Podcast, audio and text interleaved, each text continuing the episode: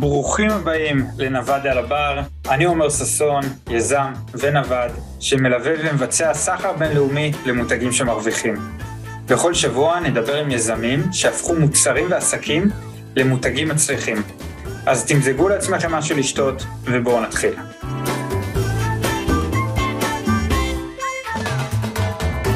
שלום לכולם. היום אנחנו מארחים את עמית רוזנטל, מנכ"ל ובעלים של חברת פרובוקס, שעוסקת בלוגיסטיקה ושילוח, בעיקר לאי-קומרס ואמזון. אהלן עמית. אהלן, אהלן עומר, מה קורה? נהדר. עמית, אני אשמח רגע שתיתן איזה רקע על עצמך ועל חברת פרובוקס לפני שנצלול קצת. בטח, אז קודם כל אני שמח להתארח, ואני ואתה, כאילו אנחנו מכירים לא מעט ולא הרבה איפשהו, אז בכלל כיף כאילו להתארח בפודקאסט איתך ולהכיר אותך קצת יותר לעומק. נכון. אני מנכ"ל ובעלים של חברת פרובוקס, בעצם שלושה שבועות וחצי, כי לפני זה הייתי שותף ובעלים של חברת רוזנטל לוגיסטיקה, אז למה, מה קרה ולמה השינוי בעצם, זו השאלה. אז אנחנו בעצם, אנחנו בעצם חברת שילוח, חברת רוזנטל, חברת שילוח מסורתית שמתעסקת ביבוא וייצוא לישראל, ולפני ארבע שנים הקמנו, או אני הקמתי איזושהי מחלקה שקיבלנו איזו שמועה שיש המון עבודה בשילוח לסוחרי אמזון ובאי-קומרס, אז התחלתי את זה אני, ממש לבד, בלי רקע, בלי הבנה מה זה אומר, בלי שום הבנה מה ההבדלים בין שילוח לאמזון או לאי-קומרס ובין שילוח מסורתי, נגיד יבוא לישראל, ועם השנים זה צמח די בצורה אגרסיבית להיות מפלצת, אנחנו, אנחנו כנראה ויוני קרגו הם שתי החברות שמתמחות בתחום הזה בישראל, ועם השנים בעצם קיבלתי המון פידבקים מלקוחות, ודווקא לקוחות גדולים שמחפשים משהו שהוא יותר, וזה חלק מדברים שאולי כנראה נדבר אחר כך, שמחפשים תוכנה לניהול מלאי, שאתה רואה הכל בדשבורד אחד, ואתה לא מקבל במיילים כאן ושם, ואיפה ומה, ו-endless email chains, אז גם הגענו בעצם להזדמנות שהחברה גדלה מספיק, בשביל להיות חברה כ-stand alone, וגם בעצם קיבלתי את הפידבק הזה מהלקוחות, ואמרתי, אוקיי, זה עכשיו או לעולם לא.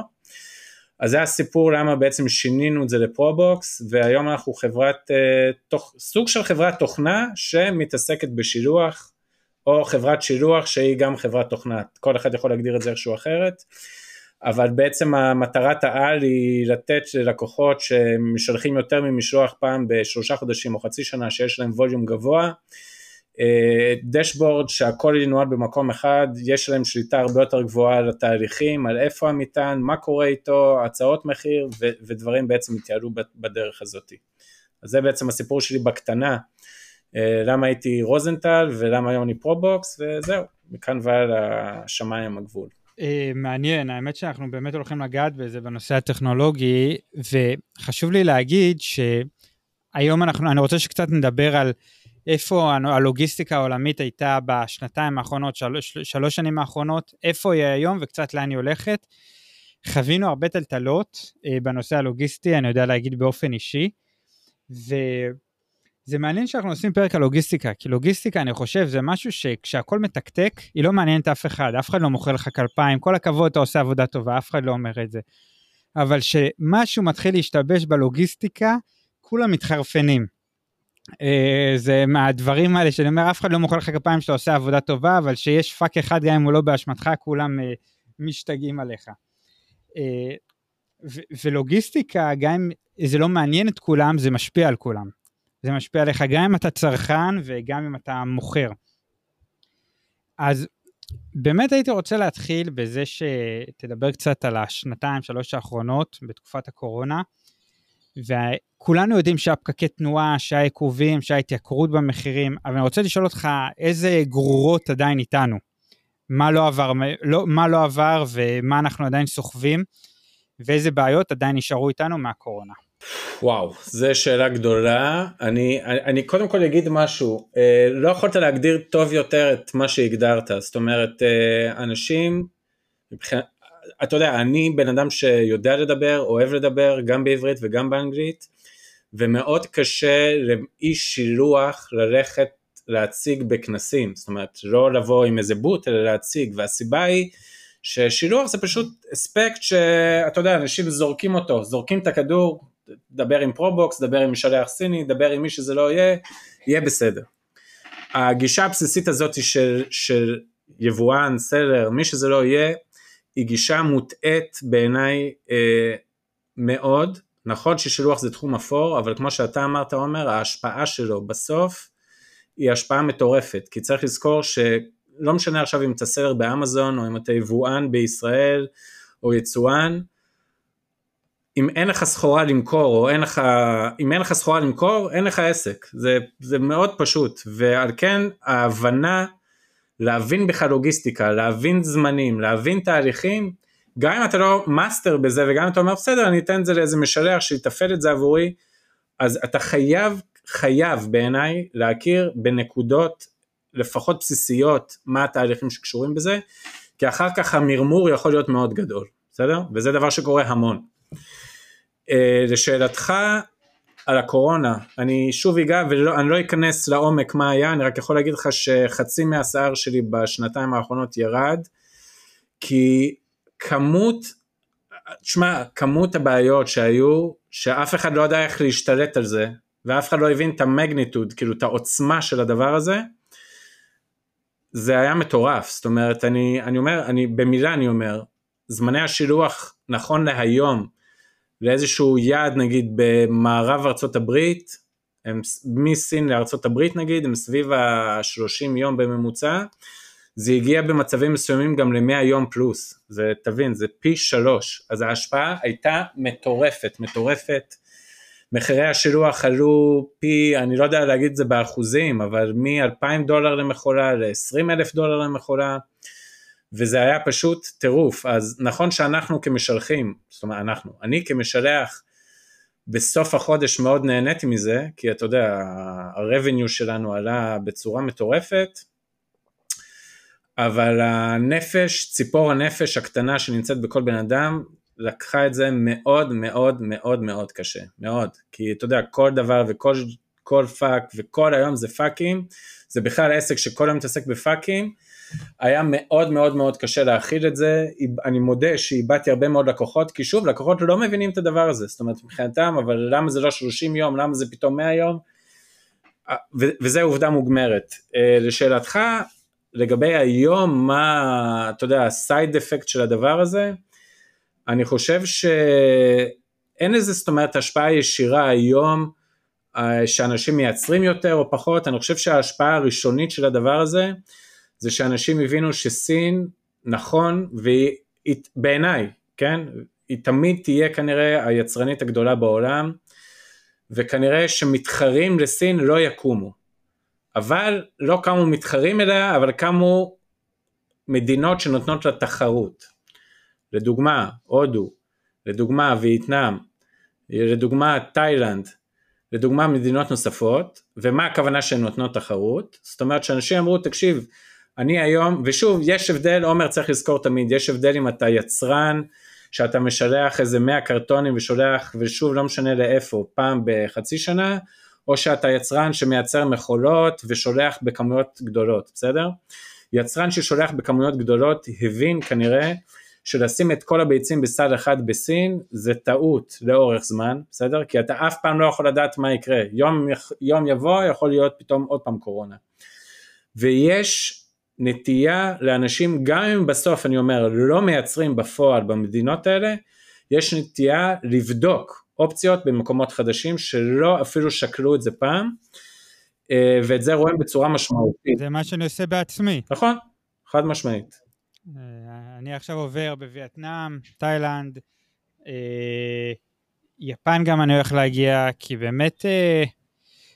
האמת הגדרת את זה די מדויק, אני, אני מאוד מסכים איתך בגישה, זאת אומרת, לסין אין תחליף, ואני כל הזמן אומר, כי גם שואלים אותי, יש שם עכשיו מפעלים ומכונות, שלא ביום בהיר יכולות לעבור למדינות אחרות. גם ידע, עומר, גם ידע. גם ידע, נכון, ידע של שנים, באמת מפעלים שעובדים עשרות שנים, אה, אתה מאוד צודק, ובכל זאת, יש כמו שאתה אומר, תחרות וייטנאם, באמת, אני מאוד התרשמתי במפעלים שראיתי בווייטנאם, גם בתאילנד, וגם אני בעצמי אומר, אני לא רוצה להיות מופתע בפעם הבאה, או רוצה לדעת שיש לי את האופציה. אחד, זה נכון, ושתיים, אני חושב שאם ניקח את זה, תודה לשיחה, ובטוח אתה תדע לתת אינפוטים יותר טובים ממני, כי אני, אתה בסוף בשטח, ואני בסוף עם מחשב, בסדר? אבל אני חושב, וזה אולי הדבר הכי חשוב, וגם לי ולך הייתה איזו שיחה מקדימה, לא היום, אלא מזמן על הנושא, שבכל מדינה שאתה רוצה לייצר, אפילו אם אתה רוצה לבדוק ייצור בה, אתה חייב, חייב, חייב להבין כיצרן, שהמנטליות של המקום שונה, המנטליות העסקית והתרבות העסקית שונה לחלוטין מסין ובמקומות אחרים. אתה לא יכול אה, לנסות לדרוש, סתם לדוגמה, מהוד ומוויטנאמים שיהיו סינים, כי זה פשוט לא עובד ככה. והסיכוי שאתה תגיד, אבל בסין מייצרים מתוך חודש ואין בעיה, ואני עושה אינספקשן והכל עובד, ולמה בהודו זה לא עובד לי ואני לא מצליח לדבר, כי אתה פשוט מגיע באותה גישה. הסיכוי שאתה תגיע באותה גישה במדינה אחרת, הוא, הסיכוי להצלחה הוא אפס.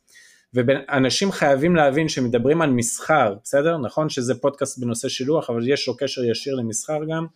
אנשים חייבים להבין שמדברים במסחר, אתה צריך, אתה חייב להבין את התרבות העסקית של האנשים שעומדים מולך, ואני בטוח שבזה, עומר, אתה יכול לתת מיליון ערך מוסף לאנשים, כי אתה, אתה חי במקום ואתה מבין את הדברים, אבל זה אני אומר מהמקום שלי. זאת אומרת, קל מאוד לבוא ולהגיד, הייתה קורונה, אני לחוץ שבסין דברים לא יעבדו לי, בוא אני אלך לבדוק בווייטנאם, אני אלך לבדוק בהודו, אני אלך לבדוק בתאילנד, אבל זה לא, זה לא כל כך פשוט. סבבה, הרעיון הוא בסדר גמור, אבל הדרך, חייבים להטמיע את הדרך, בדרך פעולה שונה, לפי מדינות הייצור שאתה עושה, וזה בעיניי אולי הטיפ הכי גדול שאני יכול לתת פה במקום הזה. אתה מאוד צודק, ואני מאוד איתך, אני גם באמת רואה את ההבדלים התרבותיים והעסקים המטורפים.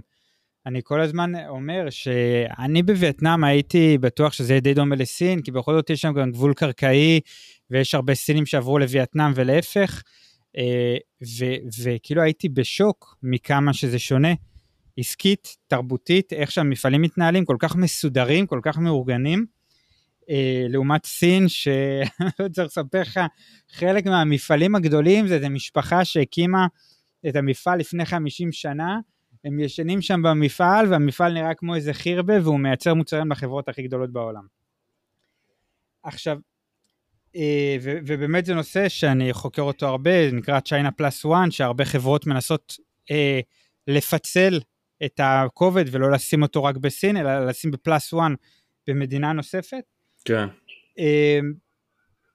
אז בשורה התחתונה אני רוצה לשאול אותך, כי מצד אחד אנחנו אומרים, סין נשארת מרכז הכובד, מצד שני, מבינים שלא נכון לשים את כל הביצים בסל אחד. האם אתה מרגיש שהלוגיסטיקה היא גם זזה לכיוון עוד מדינות, האם סין, זאת אומרת, האם אתה שם לב שיש פתאום יותר מחולות שיוצאות מווייטנאם, מתאילנד, או שעדיין, מה שנקרא, הם דרג ג' וסין היא עדיין מרכז הכובד? לוגיסטית, לא ייצורית. אני אומר, חד משמעית התשובה היא כן, ותזכור, הלוגיסטיקה באה אחרי הייצור, זאת אומרת, סין עדיין, תלך לארצות הברית, כנס לוולמארט, בסדר? כנס לאמזון, אני לא יודע באחוזים להגיד כמה, כמה מהמוצרים בוולמארט או באמזון הם מוצרים מייצור סיני, אבל אני ואתה יכולים להעריך שזה לפחות שבעים אחוז, בסדר? לפחות.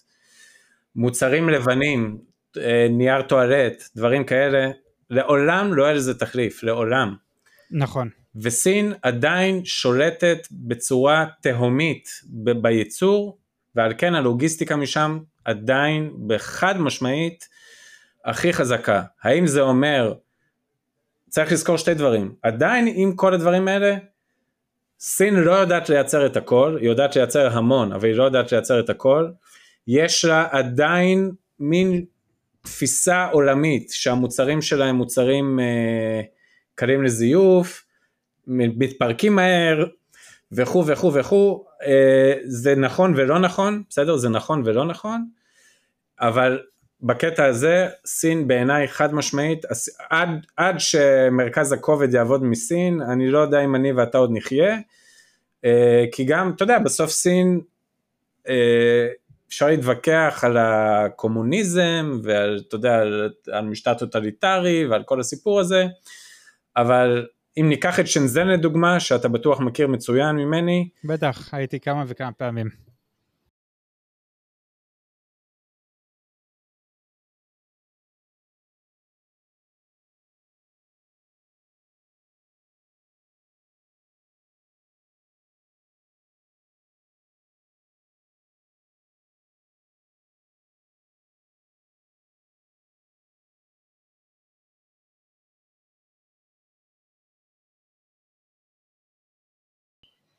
אז פה, פה הקטע שאני מתחיל להיות בו קצת מודאג, ואני אגיד לך גם למה, כי מבלי להיכנס לפוליטיקה, כי זה לא פודקאסט פוליטי, אנחנו רואים את כל uh, הגושים שנוצרים, סין, uh, סין היא לא בדיוק בצד של ארצות הברית, מה שנקרא, ו- ו- ויש את המס על היבוא מסין yeah. לארצות הברית, uh, וסין קצת מתבצרת בעמדה שלה, אז מצד אחד יש, יש את זה, שזה... לי זה מרגיש יותר רע ממה שזה היה לפני כמה שנים, וזה נראה שזה הולך להחריף. ומהצד השני, מרכז הכובד עדיין נשאר בסין, גם אם חלקית הוזז הוא עדיין נשאר בסין. נכון. מ- מה התחושות שלך, לאן הכיוון הזה הולך? המחירים הולכים לעלות עוד יותר, או, ש... או שאנחנו יכולים סוף סוף לראות איזושהי התייצבות, אולי אפילו ירידה במחירי שילוח. מה אתה חושב? תראה, מבלי להיכנס לפוליטיקה, כן, יש פה, נקרא לו במרכאות, ציר הרשע, כן, שזה איראן, רוסיה היום באיזשהו מקום, וסין כאילו ניטרלית, אבל איפשהו איתם, ויש כאילו את המערב, שזה ארצות הברית, אנגליה, אירופה, ישראל, איתם. פעם לימד אותי איזה מישהו, אמר לי, תקשיב, בסוף, בעסקים, אנשים מבינים דבר אחד, השטר הירוק, הדולר, זה מה מעניין, זאת אומרת, וזה אני חושב מעניין את הסינים יותר מהכל, זאת אומרת, זה שהם נותנים נשק לרוסיה עם המלחמה, זה, זה לא מעניין, ואני אומר בסוף שאתה, לצורך הדוגמה, או אני, אם אני אקרא לעצמי יצרן, עמית רוזנטל הקטן שבא לייצר בסין, אני לא מסתכל האם סין תומכת ברוסיה או לא, זה, זה לא מעניין, והאם זה מגיע לאיראן, זה לא מעניין בסוף. לשאלתך לגבי המחירים, תראה, המחירים עלו ב... עד לפני שנה, ואני אני אומר לך מספרים מוחלטים, מכולה ארבעים, ושוב אנחנו, אני, אני בעיקר מתעסק ב, בין סין לארצות הברית, סין לארצות הברית היה משהו כמו אלף ושמונה מאות, אלפיים, אלפיים ומאתיים דולר למכולה, עלה גם עד שמונה עשרה ל-עשרים אלף דולר, למזרח ארצות הברית גם עלה ל-עשרים וחמישה אלף דולר, אותו דבר, אושן פרייט פורט טו פורט, היום למערב ארצות הברית זה משהו כמו אלף וחמש מאות דולר, אלף וארבע מאות דולר, למזרח ארצות הברית זה אלפיים ושמונה מאות דולר, אז העלייה והירידה הם כל כך קיצוניים, ואני אומר לך, אני בתחום של שילוח, שוב, עוד מימי רוזנטל לוגיסטיקה, בערך חמש עשרה שנה, ואני מוכן שכולם יבדקו אותי, לעולם לא הייתה כזאת קפיצה קרדינלית במחירי השילוח, לעולם. וזה רק יכול לקרות באירוע בסדר גודל כמו שהיה של הקורונה, זה לא היה קורה סתם ככה, ועובדתית, הם חזרו עכשיו להיות נמוכים, אה, כסייד אפקט של הקורונה. מה כוונת המשורר? בסוף מחירי השילוח עם עניין של היצע וביקוש. ברגע שנה שעברה או לפני שנתיים שהיבואנים, ושוב אנחנו כל הזמן פה בעולם שנה אנחנו אומרים אה הוא, הוא משלח לאמזון מכולה בחודש או שתי מכולות בחודש, זה הרבה, אבל וולמארט לצורך הדוגמה מייבאים בחודש לא יודע חמשת אלפים, עשרת אלפים מכולות, בסדר? אז כשאנחנו מדברים על היבואנים הגדולים בארצות הברית שנתקעו בלי סחורה, הם בעצם קונים את רוב הספייס, כאילו רוב המקום, האלוקציות, על האוניות עצמם ב, ב, ב, בשילוח. וברגע שהם גילו שיש בעיית אה, חמורה בשרשרת ההספקה, הם אה, בעצם ייצרו הרבה הרבה הרבה הרבה יותר, שמו ערימות של כסף לסינים, והוציאו אה, כמויות אדירות של סחורה, שהיום דרך אגב אנחנו רואים, אם אתה מכיר את הזה, לצורך הדוגמה, קסטרו עכשיו יצאו במבצע של שלוש פריטים ב-מאה שקל, החל מג'ינסים עד סוויטשרטים, מה זה אומר? שהם נתקעו עם כמויות אדירות של סחורה, בסדר? הבעיה הזאת היא בעיה עולמית, שהיבואנים שהיו בפאניקה היסטרית, בסדר? וזה זה מתחבר למחירי השילוח, מה שאני מסביר. היצרנים שהיו בפאניקה היסטרית של מחסור בסחורה, כי זה מה שהיה בשטח, זאת אומרת, בארצות הברית לא היה נעלי נייקי, לא היה נייר טואלט, היה מחסור עצום בסחורה, ייצרו כמות מטורפת, יבאו כמות מטורפת, הקורונה נגמרה, הביקוש ירד, בום, נתקעו עם סחורות בכמות מטורפת, זה שנים קדימה, ואז אוטומטית מה שקרה זה שפתאום אין ייצור, אין ייצור בסין, הכמויות שמייצאים נמוכות יותר, טק, המחירים התחילו לרדת, לרדת, לרדת, לרדת, לרדת, ואני אומר לך שהיום הם נמוכים ממה שהיה ב-אלפיים תשע עשרה, אז עבור היצרנים, עבור היבואנים, זה מצוין, עבור החברות שילוח, זה פחות טוב, אבל זה מעגל כנראה, זה מעגל קסמים שכנראה אין לו תחליף. לשאלתך, מה יקרה במחירי השילוח? אני עכשיו במקרה ראש השנה הסיני, הם יחזרו משם, המשבר הקורונה שהיה בסין עכשיו, שהם פתחו פתאום את השערים, וכולם היו חולים בקורונה, ומפעלים נסגרו וזה, אני מעריך שחלף עבר לו, בוא נגיד הבום הקשה, ועל כן אני נוטה להעריך, ושוב אני לא אלוהים, ואני לא יודע לחזות את הבלתי נידע, אבל אני מעריך שמחירי השילוח פחות או יותר יישארו במצב יציב, לשנה הקרובה, אלא אם כן יקרה שוב אירוע יוצא דופן, נכון שמלחמת רוסיה-אוקראינה יש לה השפעה, יש לה השפעה, אבל עדיין הקו המרכזי בעולם הוא סין לארצות הברית, וכרגע אין איזה בעיה משמעותית איתו, ועל כן אני מעריך שמחירי השילוח באופן יחסי, יישארו יחסית יציבים. אני רוצה להגריא לך איזה משפט שקראתי קודם, שאמר אותו מנכ"ל פרוקטור אנד גמבל, ג'ון מולר, תסלחו לי מראש על המבטא הישראלי, אבל אם הלקוחות שלי באנגליה סובלים, גם אתם תצטרכו. The world seems to want everything to be better, as do I. That's not the reality. There is an incredible amount of uncertainty. הוא אמר את זה בהקשר הלוגיסטי. כלומר, שהעולם והלקוחות והיצרנים, כולם רוצים שהכל יהיה בגמת שיפור, אבל במציאות יש היום המון המון אי ודאות. וזה מתחבר לי למה שאמרת, ש...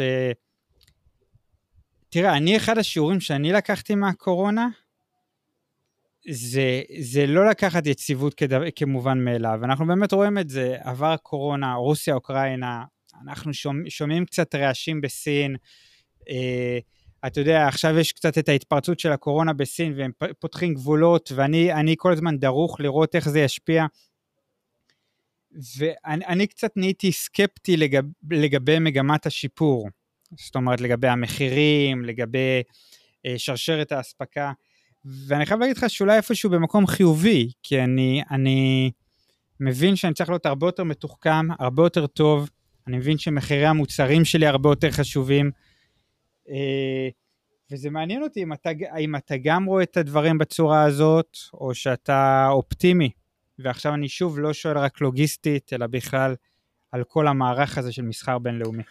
אני אגיד לך מה המשפט שמלווה אותי באופן קבוע עם כל לקוח שאני מדבר איתו אי פעם. עכשיו אני לא מדבר עם כל לקוח, אבל עם כל לקוח שכן מדבר איתי, יש לי תיאוריה אחת בסיסית. כשאתה מדבר על ייצור ושילוח, כן? אם אתה רוצה להצליח בחיים בתור סוחר במרכאות, אתה צריך להיות פס... פסימיסט מובהק, בסדר?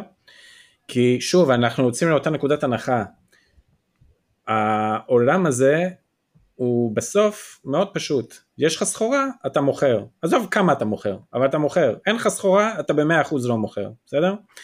ואנשים שאומרים, או יוצאים מנקודת הנחה, אה, בסדר, הזמני שילוח יהיו שלושים יום, לא יקרה שום דבר, המפעל, אה, אני מחר מכניס הזמנה, תוך חודש זה עובד לי, תוך שלושים יום זה באמזון, או לא משנה בישראל, שישים יום, שבעים יום, לא, תמיד, תמיד, תמיד, תמיד, תמיד, תצא מנקודת הנחה פסימית שהגרוע ביותר יכול לקרות, וזה מראש ייתן לך מקדם, מקדם גדול יותר שאתה לוקח.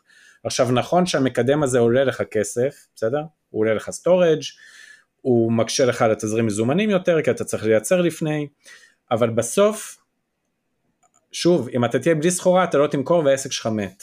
אז השאלה אם עדיף לך לשלם, לצורך הדוגמה, סתם אני זורק מספרים סתם פיקטיביים, עוד אלף או אלפיים דולר על סטורג', אבל לדעת שאתה יכול למכור סחורה, מאשר עכשיו לעמוד חודש, חודשיים בלי סחורה, ולהגיד אלוהים תעזור לי. אז תמיד, תמיד, תמיד, תמיד הייתי יוצא מנקודת הנחה בסיסית, שאני פסימי בעולם הזה, ועל כן אני תמיד רוצה להקדים את הייצור, תמיד אני רוצה לנסות לשלח מהר יותר, ומוקדם יותר ככל האפשר, ולא לחכות לדקה ה-תשעים. בכללי, אם אתה שואל אותי, האם אני פסימי או אופטימי, לגבי המצב העולמי,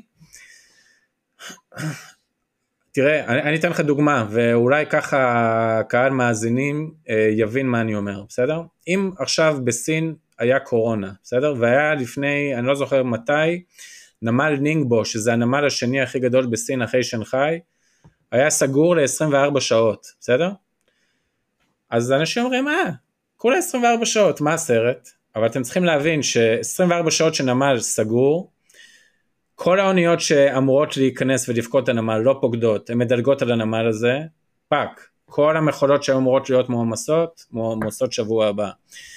יש עיכוב מטורף, זאת אומרת, הסייד אפקט של יום אחד שנמל סגור, יכול להשפיע אחרי זה חודש קדימה לפחות, לפחות על שינויים של לוחות זמנים של אוניות, על בכלל כניסה של אוניות, על מתי אוניות יוצאות, ועל כן, כל השפעה הקטנה בעולם, שבסופו של דבר מגיעה לנמלים המרכזיים בעולם, יש לה השפעה מטורפת, ועל כן, שאתה, פרוקטר אנד גמבל מן הסתם, אתה יודע, היא חברה מהגדולות בעולם, אבל גם אם אתה לא בגודל הזה, ואתה בגודל קטן יותר, הנטייה הטבעית היא להגיד, יהיה בסדר, בטח לישראלים, וזה פשוט לא עובד ככה, זאת אומרת, להגיד יהיה בסדר בעולמות האלה, זה מתכון בטוח לכישלון, ודיברנו מקודם קצת על מה אני חושב על הקורונה, ושוב, אולי נדבר על זה אחר כך קצת יותר מורחב, כן, אבל מה אני חושב על הקורונה, היא לימדה אותנו שה-uncertainty, כאילו החוסר ביטחון, הוא הביטחון של היום,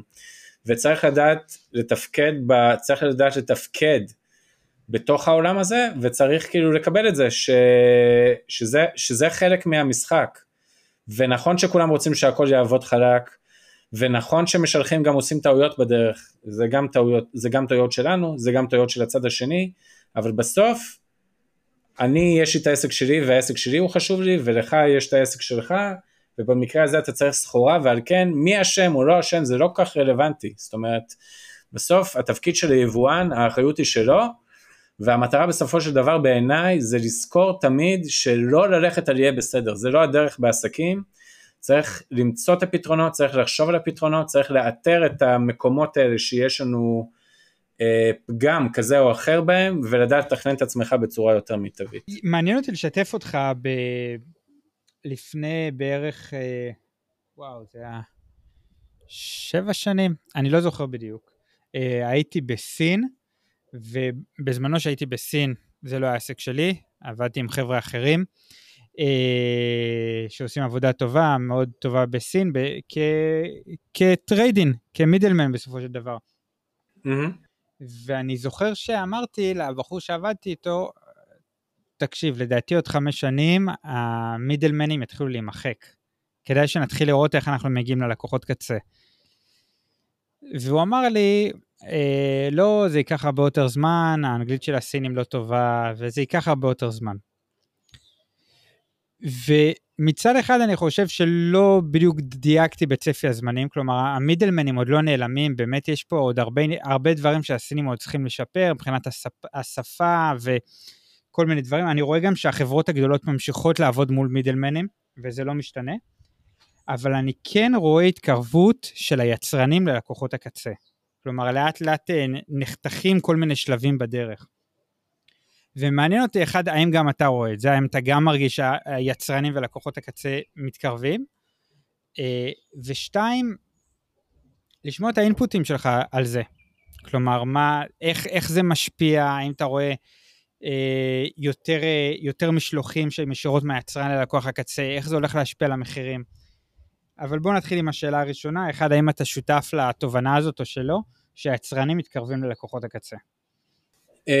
אני, אני, אני מאוד חושב שזה תלוי מה המוצר, מה המורכבות שלו, ומה סדר גודל הלקוח קצה, ואני אנסה להסביר קצת. לקוח קצה, ש... ושוב בוא ניקח שתי דוגמאות קצה, ניקח איזה סוחר אמזון מתחיל שמייצר חמישים קרטונים, וניקח את פרוקטר וגמבל, אוקיי?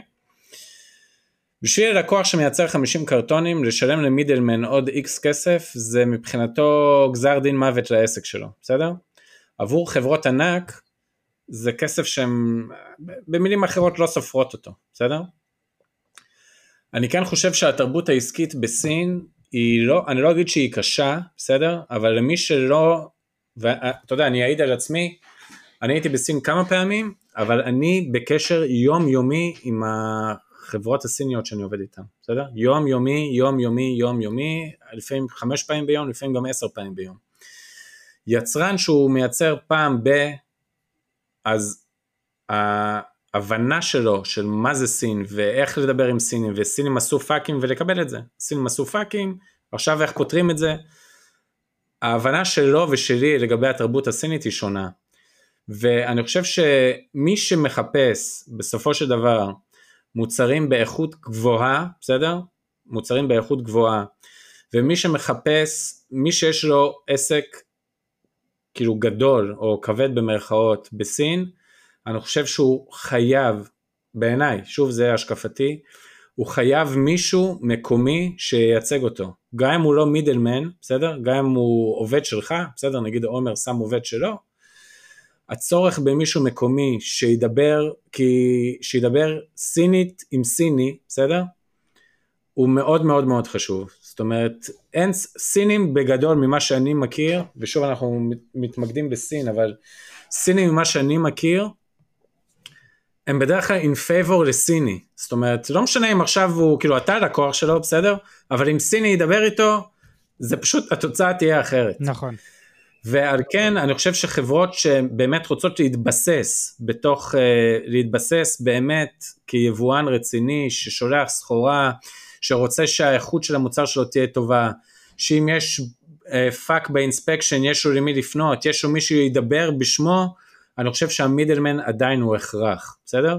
אם אתה רוצה אבל להתחיל, זה מישהי חברה שמבוססת והכל, אבל אם אתה רוצה להתחיל ורוצה לנסות, ואומר בוא אני רוצה לנסות בסין, אני לא חושב שהמידלמן נחוץ פה, ופה אתה יכול ללכת ישירות לספק, לקחת את הסיכון הזה שיכול להיות פאקים, אני מכיר אישית סיפורים של אנשים שנכוו, עד היום מתמודדים עם זה, אבל שוב, זה, אתה יודע, החוכמה גם היא לדעת to assess ספק סיני, אם זה דרך אליבאבא, אם זה דרך איך שאתה מדבר איתו, אם זה איך שאתה, איך שהוא עונה לך, אבל אני חושב שהמידלמן עדיין, אה, בטח ובטח ובטח לסוחרים שהם לא סינים, Uh, בסוף אם אתה רוצה להצליח בסקייל גדול, גם אם זה לא נקרא מידלמן, אתה צריך איזשהו מישהו מקומי סיני שייצג אותך ויהיה עבורך, כאילו ידע לפתור לך בעיות, כי בעיות בתוך סין מול סינים נפתרים הרבה הרבה יותר מהר מאשר שאם אני או אתה נעשה את זה בכל ה...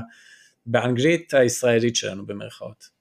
כן, אני מסכים, והאמת שאני מאוד איתך בגישה, זאת אומרת, אני גם רואה את זה בקרקע, חברות גדולות גם שאני עובד בשבילם, עדיין פונות אליי, זאת אומרת, אני כמה פעמים הצעתי לכמה חברות מאוד גדולות ומוכרות, עולמיות, שלמה, למה שלא תעשו את זה בעצמכם, והם כאילו, כי חבל לנו על הזמן, אנחנו מעדיפים, מעדיפות לשלם לך, ולעומת זאת, אני באמת חושב שהסוחרים הקטנים, עכשיו, תסלחו לי סוחרי אמזון, אבל גם מי שיש לו שלושה, ארבעה, חמישה, שישה, שבעה מוצרים, אני עדיין מסתכל על זה בסקיילים קטנים, פרופיט מרג'ין זה דבר חשוב, ואם אתה משלם למידלמן שלוקח לך דולר ליחידה, או שתי דולר ליחידה, לטווח הארוך אנחנו מדברים על סכומים מאוד גדולים לעסק שהוא קטן, ובעיניי, בתפיסתי זה פחות נכון.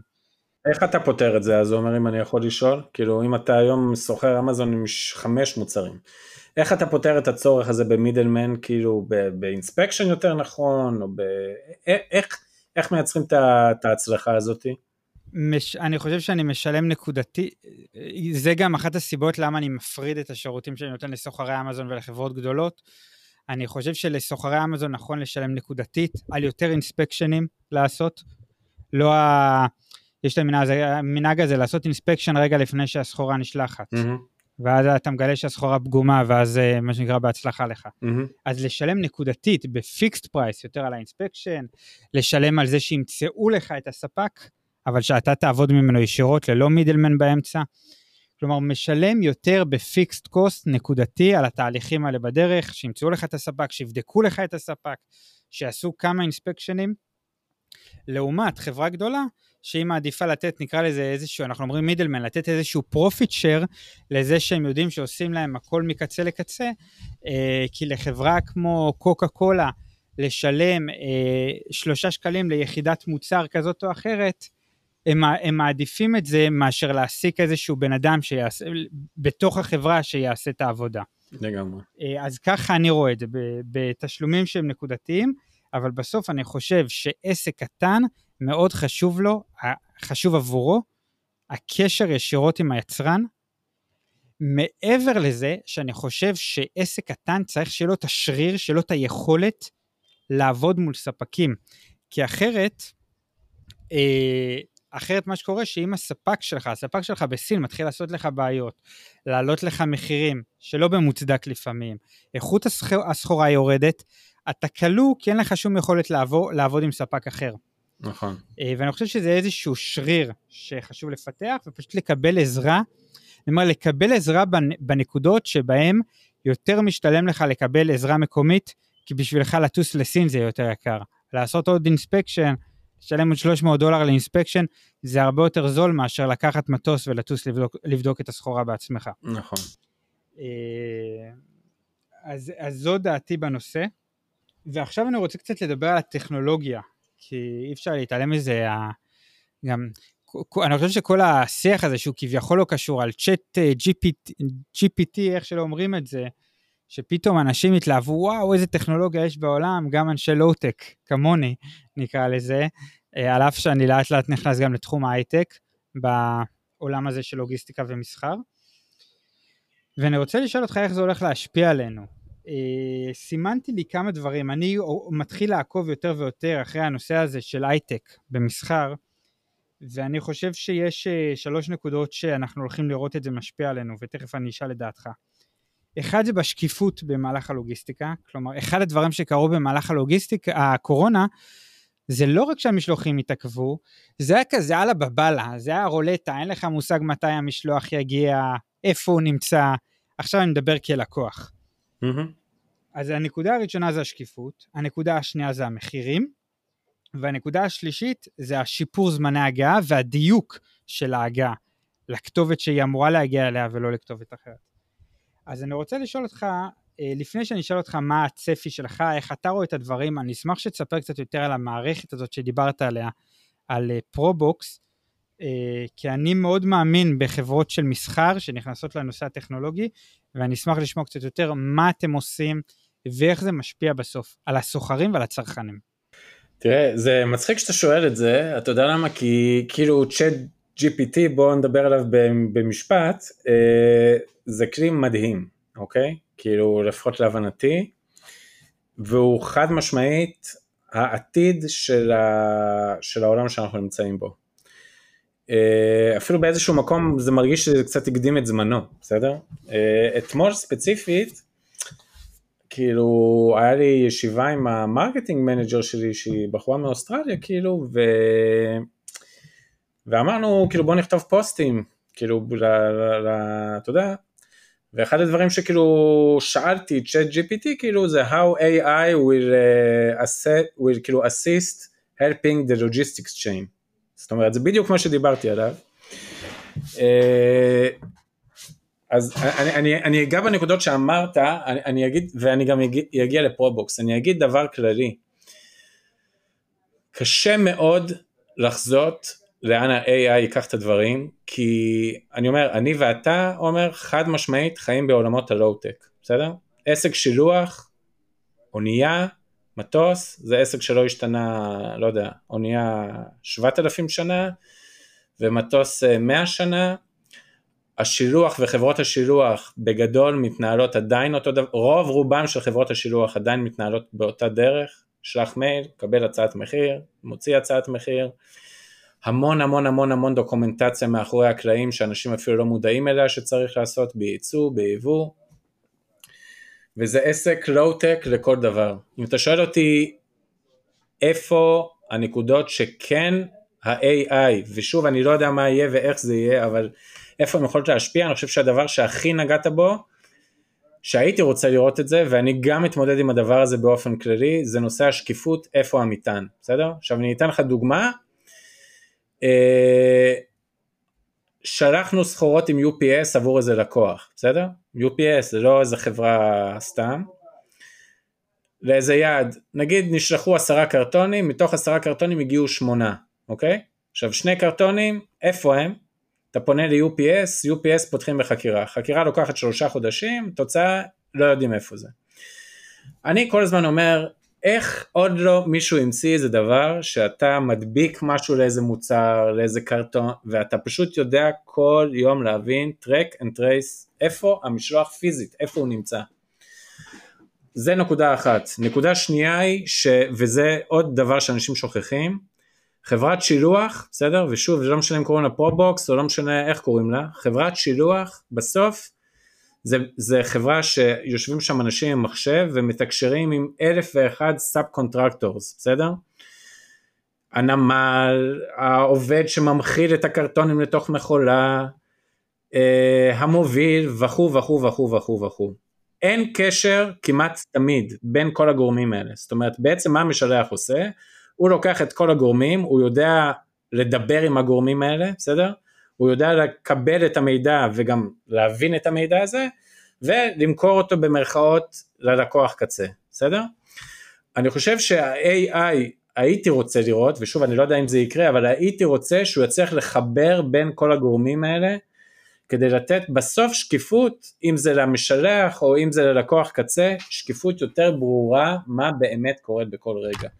כי הנמל, נגיד נמל לוס אנג'לס, יש לו את הזמנים שלו, עם הכלים שלו, עם המערכות שלו, לחברת שילוח יש את הכלים עם המידע והמערכות שלהם, למוביל יש את המערכות שלהם, ואין סחרון בין כל המערכות האלה.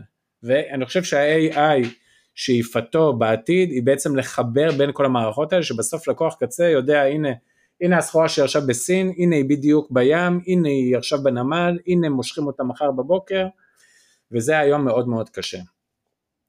לשאלתך לגבי פרובוקס, אני לא חושב, אני לא יודע להגיד לך אם איי איי יהיה לו השפעה על המחירים עצמם, אבל יכול להיות שיהיה לו השפעה על איך אתה מקבל מחירים, זאת אומרת, שאתה מזין היום בקשה להצעת מחיר, ומקבל אותה במקום, מה שהיום אתה צריך שוב, בוא לא ניקח רק כדוגמה את סין ארצות הברית, אלא בוא ניקח עכשיו דוגמה שאתה משלח מהוד, מפולין, ואתה רוצה לשלוח משהו להודו, אז אני רק אסביר לקהל הצופים, אתה צריך לפנות למשלח מקומי בפולין, הוא צריך לקבל מחירים, אחרי זה אתה צריך לפנות למשלח מקומי בהודו, הוא צריך לתת לך מחירים, אתה צריך לחבר את שתי המחירים ביחד, הפולני ייתן לך מחירים היום, ההודי ייתן לך עוד שלושה ימים, הלקוח בינתיים שואל כל רגע מה קורה, ואתה באמצע, בסדר? אז החיבור בעצם במערכות האלה של איי איי, אולי יצליח ליצור יכולת של משלחים, לתת הצעות מחיר באמת, ב, ב, ב, ב, ב, ברגע נתון, ו, וזה אני חושב יהיה התקדמות מטאורית, לשאלתך לפרובוקס, אני שוב אני אסביר בשתי מילים מה היה ההבדל בין רוזנטל לפרובוקס היום, פרובוקס היית מבקש הצעת מחיר, איך היית מבקש? אה יש לי משלוח, הולך מי, ל, זה הכמות קרטונים, זה המידע, וזהו, עכשיו אנחנו עובדים מול הספקים שלנו, מקבלים מחירים, שולחים לך במייל, פתאום זה, אה, זה לא הולך ליד הזה, זה הולך ליד ההוא, אה, זה לא מאה קרטונים, זה שישים קרטונים, אלף אחד back and forth, עד שהיית מקבל מחיר, אם היית מקבל מחיר, היית מאשר אותו, ואז היית מתחיל לקבל במיילים, כל שנייה, מה הסטטוס, איפה המשלוח, מה קורה איתו, לאן קורה איתו, ובעצם השינוי הכי גדול שעשינו בפרובוקס, זה לשים מערכת ניהול, לכל המשלוחים שמבצעים איתנו, זאת אומרת, אתה נכנס היום לתוך המערכת, מבקש הצעת מחיר, מקבל מחיר, מזין את הנתוני מטען שלך, אין אחרי זה, אה, לא טעיתי, אה, לא התבלבלתי, ואתה בעצם רואה את כל המשלוחים שרצים, כולל כל הצעות מחיר שקיבלת עד היום, הכל במקום אחד, יש לך מפה בלייב אקשן, איפה האונייה נמצאת כרגע, איזה סטטוס הסטטוס האחרון, מה הסטטוס הצפוי, מתי הוא אמור לקרות וכו' וכו' וכו'. זאת אומרת, הרעיון בסוף, וזה שוב אני אומר, אני מגיע ממקום שזה מה שלקוחות דרשו ממני, ואני חושב שבכלל כל בעל עסק, להיות בעל עסק מוצלח, זה לשמוע את הלקוחות שלו. הלקוחות אמרו, תקשיב, אני מאבד את הידיים ואת הרגליים, אני לא יודע איפה זה, אני לא יודע מתי זה מגיע, אני עובד עם אקסלים, זה, אני, אני משתגע. וה, ו, ובצדק, כי בסוף לקוח, אתה יודע, הוא, הוא צריך לדעת, יש לו מטרה, כמו שדיברנו, מתי הסחורה מגיעה ליעד. אפילו אם היא לא מגיעה ב-עשרים לינואר, היא מגיעה ב-עשרים וחמישה או ב-עשרים ושמונה, לפחות יש לו הערכה. והסוחרים, ושוב זה לא משנה את הסוחר אמזון או, סוח, או יבואן לישראל, אתה צריך הערכה מתי הסחורה שלי מגיעה זמינה עבורי. והנושא השקיפות במשלחים הוא נושא בעייתי ביותר. ועל כן בעצם הקמנו את המערכת הזאת. עכשיו אני אומר מראש, בהתחלה, כמו כל שינוי, עשיתי שינוי, יום אחד אמרתי ללקוחות שלי, הכנתי אותם מראש, אבל יום אחד, אתה יודע, זה קרה, ואז התחילו להגיד לי, אבל למה עכשיו, מה אני רוצה במייל, למה אתה מקשה עליי, למה אתה מקל עליי, כל אחד עם הסיפור שלו. באמת, אומר, עבדתי איזה חודשיים, איזה תשע עשרה שעות ביום, אני אישית עשיתי זומים ודמוים על המערכת להסביר ללקוחות, ואחרי שאתה מסביר להם, פתאום אומרים, אה, איזה יופי, איזה אחלה, איזה דבר, איזה שינוי מרענן, כי זה באמת מה שלקוחות רוצים, בסוף זה מגיע לטובתם. אז נכון שהשינוי הוא קשה, נכון שלשלוח מייל ולהגיד שלחתי, נסעתי, זה כאילו במרכאות יותר קל, אבל שוב, אם אנחנו מסתכלים, וההשפעה של הקורונה, אחת ההשפעות שלהם היא להתמקצע במקצוע שלך. אם אתה רוצה להתמקצע ואתה רוצה להצליח במקצוע שלך, כי התחרות גדולה והתחרות הרבה יותר קשה והשחיקה של המחירים חזקה, אז אתה צריך לתת לך מערכות שתומכות בך, ואני חושב שהיום הטכנולוגיה בכללי, לא ה-איי איי, הטכנולוגיה בכללי אמורה להקל עליך ולעזור לך לממש את החזון שלך כבעל העסק. ואני יכול להגיד לך שכמוך, כמוני, אני היום עיקר עיסוקי, ולחפש תוכנות באינטרנט, דרך פודקאסטים, דרך דברים, תוכנות שאני אומר, בונה, הם יכולים להתאים לי כאילו, לכל דבר, למערך מרקטינג, לאופריישנס, לפרייסינג, לחשבוניות, לכל דבר שיכול לתת לי ערך מוסף, לעשות אוטומציה לעסק ולהקל על התהליכים. אני חושב שזה הדבר הכי חשוב שלמדתי בקורונה, וזה בעצם השיפטינג הכי גדול שעשיתי. זאת אומרת, בעל עסק, אני יכול להגיד לך בשילוח, הוא חי, הוא חייב לחיות את היום יום, כי שילוח זה עסק רב בעיות, כל הזמן יש בעיות, ואתה לא יכול לברוח ב-מאה אחוז מלחיות את, ה, את השטח, כן? אבל אני, השיפטינג שאני עשיתי לי ב-אלפיים עשרים ושלוש היה, אוקיי, בניתי מערך תפעולי חזק, יש מנהל תפעול, עכשיו בוא נראה איך אנחנו פותחים את העולם הזה לטכנולוגי יותר, כדי שבסוף, גם לי יהיה יותר קל, וגם בעיקר ללקוחות שלי יהיה יותר פשוט, וזה אולי הדבר הגדול ביותר, שאני לא, אתה יודע, לא אגיד שהצלחתי, אבל זה התהליך שאני כרגע לוקח את החברה קדימה בשנה הזאת. עכשיו, דיברת על הקורונה, ואנחנו די קרובים לסיום, ואני רוצה לשאול אותך, מה השיעור שלמדת מהקורונה? זה יכול להיות בהקשר הלוגיסטי, וזה יכול להיות שלא.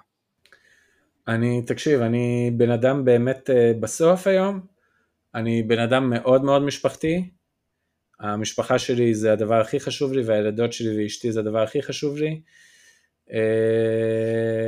והשיעור הכי גדול שמעתי בקורונה זה שהדברים יכולים להתהפך ברגע אחד, ותזכור תמיד, אתה יודע, גם אתה וגם אני בעלי העסק, יש לנו תקופות סופר לחוצות שאנחנו לא יודעים איך קוראים לנו, ואתה יודע, רוצים לקפוץ מאיזה חלון, כי כל הבעיות קורות ביחד, ואתה צריך להתמודד עם הכל, אבל תזכור בסוף, שמה, מה הדבר החשוב באמת, וזה הדבר הכי חשוב שלמדתי מהקורונה, וברמה העסקית, למדתי שאני אומר לך, היה לי שנה שאיבדתי חצי מהכמות שיער שלי, והיה לי מחזורים שלא דמיינתי שאני אגיע אליהם, והשנה אה, המחזורים שלי כמעט קטנו בחצי, ואני מבין שהקורונה לימדה אותנו שבביזנס זה, אתה יודע, יום אחד אתה פה, יום אחד אתה פה, אבל אתה צריך כל הזמן, כל הזמן אתה צריך לנסות לשאוף להיות פה.